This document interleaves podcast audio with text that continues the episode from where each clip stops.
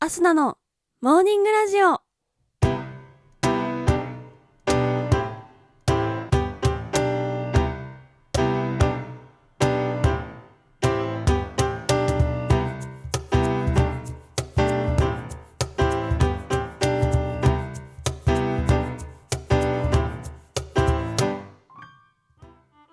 皆さんおはようございます。そして本日くがつなのか火曜日、お誕生日のあなた、おめでとうございます。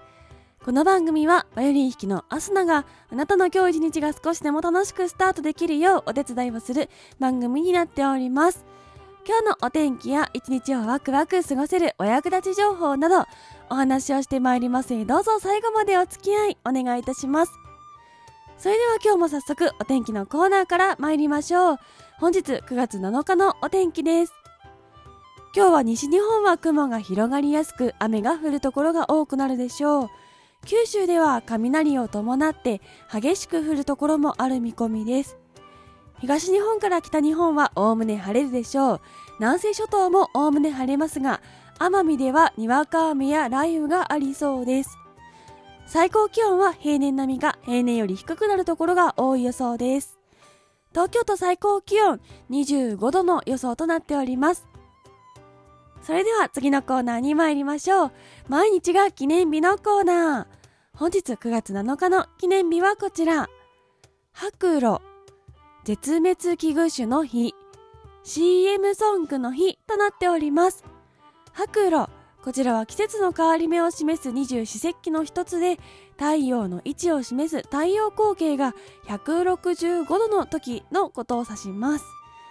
くがつの初旬を過ぎたあたりから大気が冷えたり夜間の気温が下がったりという傾向がはっきりと出始め、大気中の水蒸気が朝の日の出の頃に梅雨となり、その梅雨が光の当たり方によって白く見えることからその名前がついております。白露、白い梅雨と書いて白露と読みます。続きまして絶滅危惧種の日、こちらせんきゅうひゃくさんじゅうろくねんくがつなのかにオーストラリアタスマニア州の動物園で飼育されていたフクロオオカミのベンジャミンが息を引き取ったことにちなみ制定されております。このフクロオオカミベンジャミンの死はフクロオオカミの絶滅を意味しており、絶滅危惧種保護への提唱を込めて記念日とされました。絶滅が危惧されている生物の生態系を知り、種を絶やさないための生存環境を整える活動などが世界で展開されております。続きまして シーエム ソングの日。こちらはせんきゅうひゃくごじゅういちねんくがつなのかに日本で初めて シーエム ソングを使ったラジオ シーエム がオンエアされたことにちなみ制定されております。日本初の シーエム ソングは小西六写真工業株式会社、現在のコニカミノルタの商品さくらフィルムの シーエム だったそうです。それでは次のコーナーに参りましょう。ちょこっとトリビアのコーナー。今日は絶滅危惧種の日ということでしたので、絶滅危惧種にまつわるお話ししてまいりたいと思います。まず一つ目は身近な絶滅危惧種というお話です。例えばイリオモテヤマネコであったりシロサイであったりが絶滅危惧種なのは有名かと思うのですが、もっと身近な動物で意外な絶滅危惧種をご紹介していきたいと思います。タガメ、ツキノワグマ、クロマグロ、レッサーパンダ、ホッキョクグマ、ハヤブサ、トド、ラッコ、いかがでしょうか。あれ、あ、それもそうなんだという動物いましたでしょうか。私はタガメとクロマグロが結構意外でした。マグロとか結構食べてるのになという感じがしましたが、えー、気づかないところで絶滅しようとしている動物たちが結構いるということで大切にしていきたいなと思います。続きまして絶滅危惧種に指定されると逆に絶滅するというお話です。絶滅危惧種に指定されれば保護されるので当然数が減ることはないと思いますよね。しかし絶滅危惧種に指定されたことによって逆に絶滅が加速してしまったこともあるんです。実は絶滅危惧種に指定されたからといってその日からすぐに保護されるわけではないんです。その動物の生息域を調べたり、その生息域を実際に保護区域とするのにも数年の月日を必要とします。するとその前に希少価値が高まるからということから密猟する人が増えたり、保護区域になる前に土地の開発を進めようとする人がいたりするんだそうです。それによって絶滅危惧種として保護されるべき動物がかえって早く絶滅してしまうということがあったんだそうです。ということで日本ではこうしたことを防ぐために保護区域が整備されてから絶滅危惧種を公にするように工夫をしているそうです。続きまして絶滅危惧種の動物にまつわる雑学、サイの角は毛でできているというお話。